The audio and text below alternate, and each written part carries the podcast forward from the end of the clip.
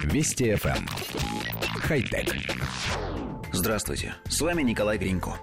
Развитие и внедрение высоких технологий – удел крупных корпораций и институтов. Именно они обладают финансами и количеством специалистов, достаточных для исследований и экспериментов.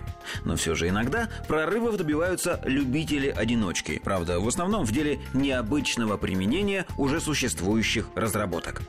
Пользователь видеохостинга YouTube под ником GasTurbine101 опубликовал запись испытательного полета необычного пилотируемого мультикоптера с 54 моторами.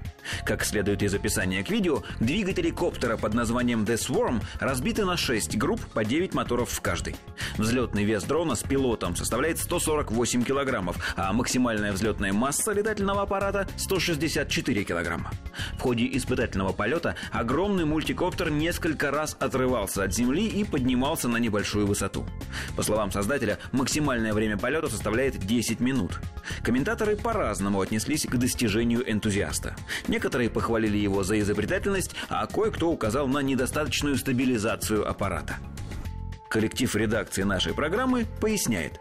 Некий энтузиаст построил летательный аппарат, напоминающий неуклюжие этажерки, которые можно видеть в кинохронике, снятой на заре авиации. На ажурной раме расположено 64 электродвигателя с небольшими пропеллерами, такими же, как у уставших привычными квадрокоптеров. К раме также прикреплено сиденье, в котором помещается пилот.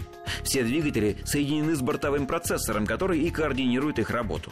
Теперь о летных характеристиках. Они тоже близки к этажеркам конца 19 века. Аппарат жужжит, как стая рассерженных шмелей, и, качаясь, ненадолго приподнимается от земли вместе с седаком. Однако хочется заметить, что летательные аппараты из хроники превратились в стремительных птиц, поднимающихся на десятки километров и преодолевающих звуковой барьер. А значит, есть все шансы, что мультикоптер безымянного изобретателя тоже вырастет в нечто впечатляющее.